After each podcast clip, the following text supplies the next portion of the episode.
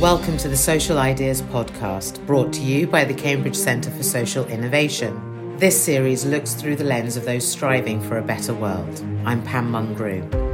The COVID 19 crisis has highlighted many social inequalities, and with children around the world now doing their schoolwork at home, it's become even more apparent that access to equipment is an issue.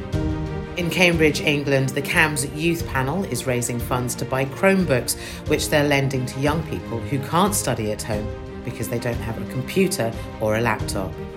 In this episode of the Social Ideas podcast, which was recorded via video chat, former police officer Phil Priestley explains why he started the Cambs Youth Panel and how he and the team are rising up to meet society's current challenges. I felt that we needed to have a closer relationship with young people specifically to understand the world from their perspective more. And so I set up an advisory group drawing participants from local schools.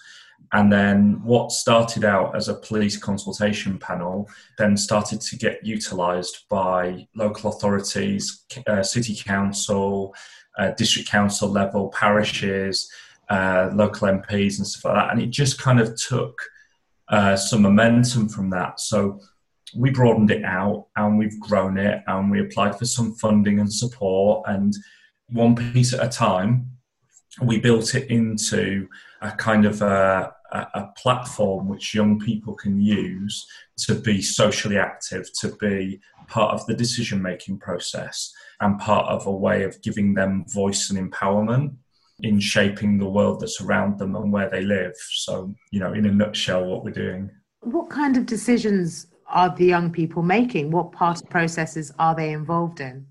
So, before the COVID crisis hit, we were very focused on serious street based violence and knife crime because that was really at the forefront of the agenda. And we, as a panel, had been down to Parliament to speak with Lucy Frazer MP and we also sat down with Ely City Council. I mean, a number of different officials. And basically, a lot of the time they would be asking questions about, you know, how does this look from your perspective? What are the things that you need to feel reassured about?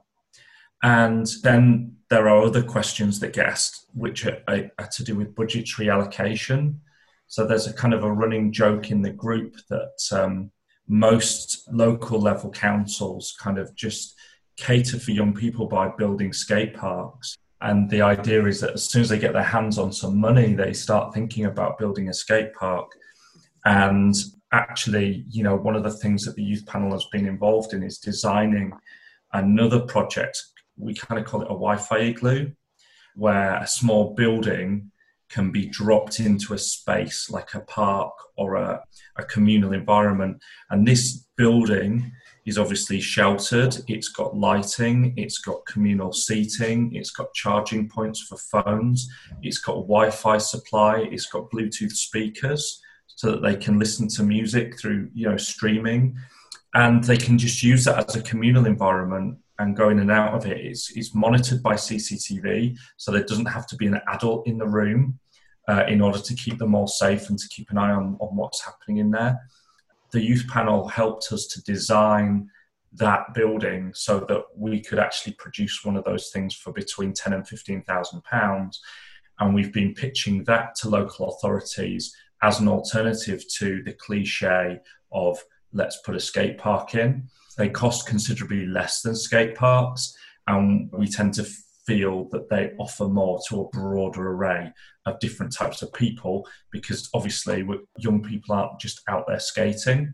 So, yeah, it's all of those kind of decisions really that when you take consultation, you test the things that you've presumed to be true that's part and parcel of everything that we do with with the guys that we've got here. Phil, you very kindly invited Jonathan and Ira to join us today. Uh, Jonathan, how old are you? I'm the youngest member. I'm 13, and Phil is my dad. And Ira, uh, how old are you? I'm 15. Jonathan, I understand, as you've just said, that dad is there.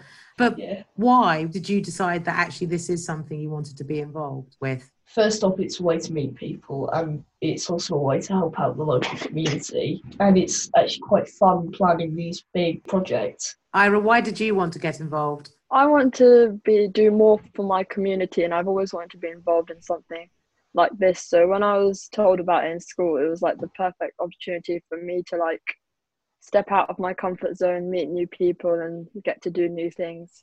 What kind of problems do you see that need dealing with? What kind of challenges do you think need to be met by young people in particular? Currently, the COVID crisis is obviously taking a lot of everyone's time up.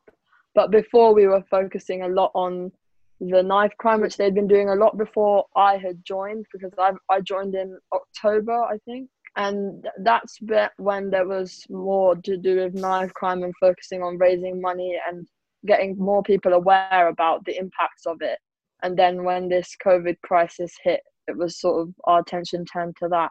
How are you coping at the moment with your family and uh, being stuck inside? It's all right. We haven't we haven't killed each other yet. We're um, we're surviving. uh, but yeah, it's not it's not the worst thing. I've got nothing to do now for five months because my exams have been cancelled. That's an interesting question. And Jonathan, obviously you're at a, a younger end yeah. there in terms of education. But for both of you, how was it leaving school? Well, it was it was slightly worrying because I had no clue how I was going to get work because I was completely in the dark. I'd been told nothing about how teachers were supposed to set work, and at this point, it's actually slightly annoying because it doesn't look like like not all the teachers are doing it the same way but it was it was quite worrying because I had no clue how I was going to receive work.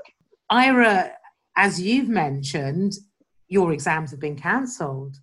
So yeah, are you keeping yourself occupied? Yeah, I've sort of been a bit a bit relaxed at first because I was like, wow, this is really it. We were just told, yeah, they you don't have to come in anymore, and your exams have been cancelled. But um, I think I'm ta- I'm going to take this as an opportunity to learn as many new skills as possible for myself. And they have put um, some A level prep on. So I'm going to try and get and do some of that or look at some projects for get a, a head start before college. So I'm going to try and utilize this time as much as possible. Phil, one of the reasons to be talking to you today is there are many young people who have not got necessarily Wi Fi who don't necessarily have a laptop that they can use. How are you helping? What are you doing? We set out fairly rapidly before the schools announced closures, but we could see that it was coming. We'd put together a lot of fundraising already for a knife crime initiative that we were running that involved an international trip. We were saving a considerable amount of money. That international trip got kind of postponed by the COVID crisis because of the fact that the international borders are all shut down, the fact that the airline industry is in a bit of a crisis as well, it was just not feasible. We didn't feel it was right to sit on that money and not put it to good purpose. And we could see that a number of young people were being sent home from schools to supplement their learning on an online basis with an increased dependency on the ability to download from resources like Show My Homework and stuff like that. And a lot of them didn't have the type of computers with keyboards and a mouse and a proper monitor and that kind of thing that would actually allow them to engage with that form of learning. So we invested about £5,000 from the group fund into buying Google Chromebooks that we could distribute to the people who are in the most uh, acute need. So we set up online resources through our website and we invited applications from people that needed this assistance.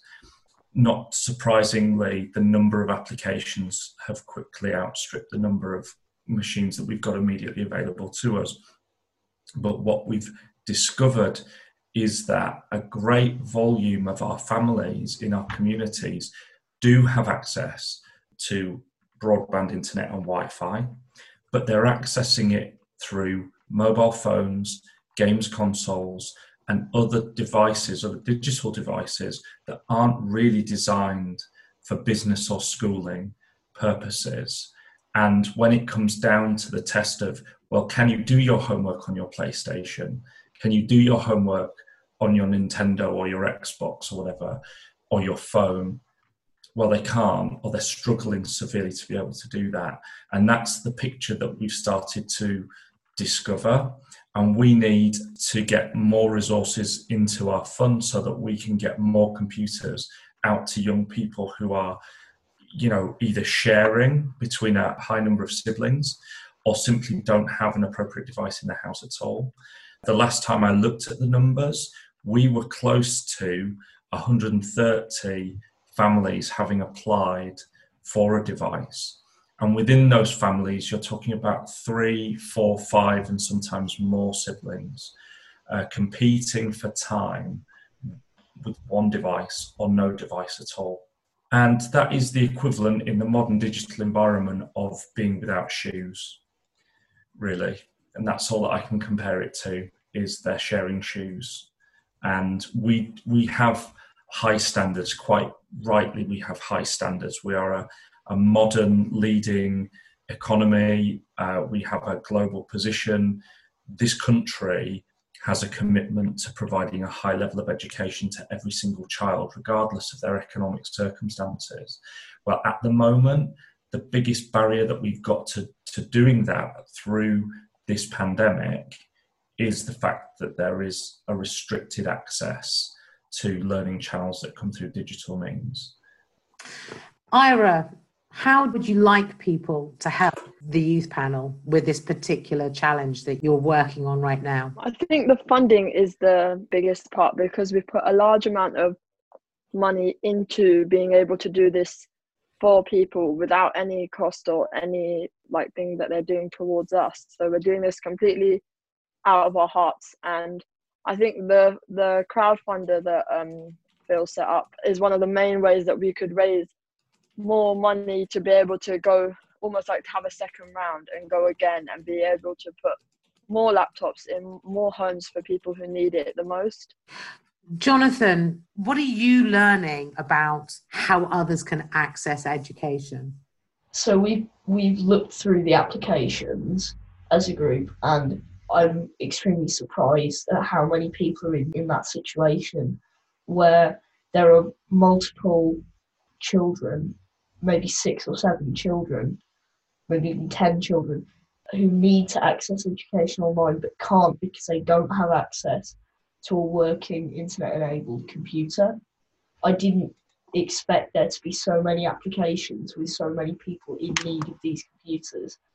And the other day we added up how many children that was, and this is back when we had about 80, and there were over 300 children who didn't have access to education because they couldn't go to school because of COVID.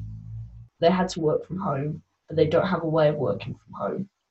And I'm genuinely really surprised at the state that it's in. I'm taken aback at how many people need this. Has it made you think differently about how we teach our young people in this country? I think it has, yeah.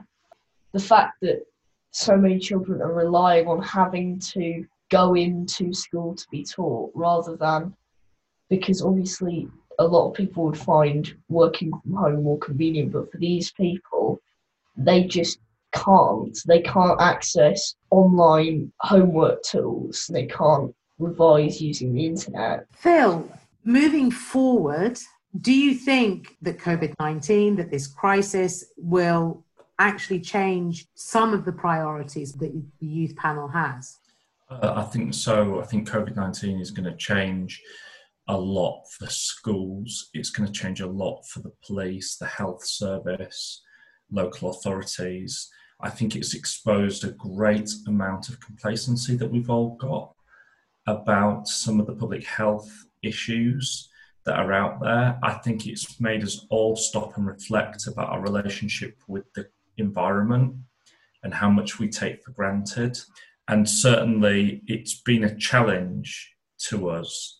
I think we've seen it as a challenge, and I think we've seen it as a moment where a line has been drawn. And I think society is actually looking at the role that business plays. And some businesses have been held up as being heroes in the COVID crisis. And some businesses and some very, very big brands have been drawn into a huge amount of criticism because their practices have not been compatible with protecting society at the time when it came to the crunch. And coming out of this, I think we will start to look at the ideas of whether a group like ours or whether a business like a high street business or a local practitioner or whatever, we will look through a different prism as to whether or not they are successful. And it won't just be about whether something is financially profitable or fashionable or anything quite as synthetic or perhaps even as shallow, if I may say, as that. But actually, hopefully, we'll come out the other side of it and we'll start to evaluate the true value that this has on people and their lives and everything else. And that's what I hope for the youth panel that we'll come through this thinking when this crisis hit, did we do something meaningful that actually made a difference to people, uh, even one person, when they needed us? That's the big acid test. And hopefully we'll pass it, but we don't take that for granted. That was Phil Priestley, founder and CEO of Cambs Youth Panel. You can find out more about the work of the charity by searching for Cambs Youth Panel, all one word, .co.uk. You can also find out more about the Cambridge Centre for Social Innovation by searching for us on Facebook, Twitter, LinkedIn, and YouTube.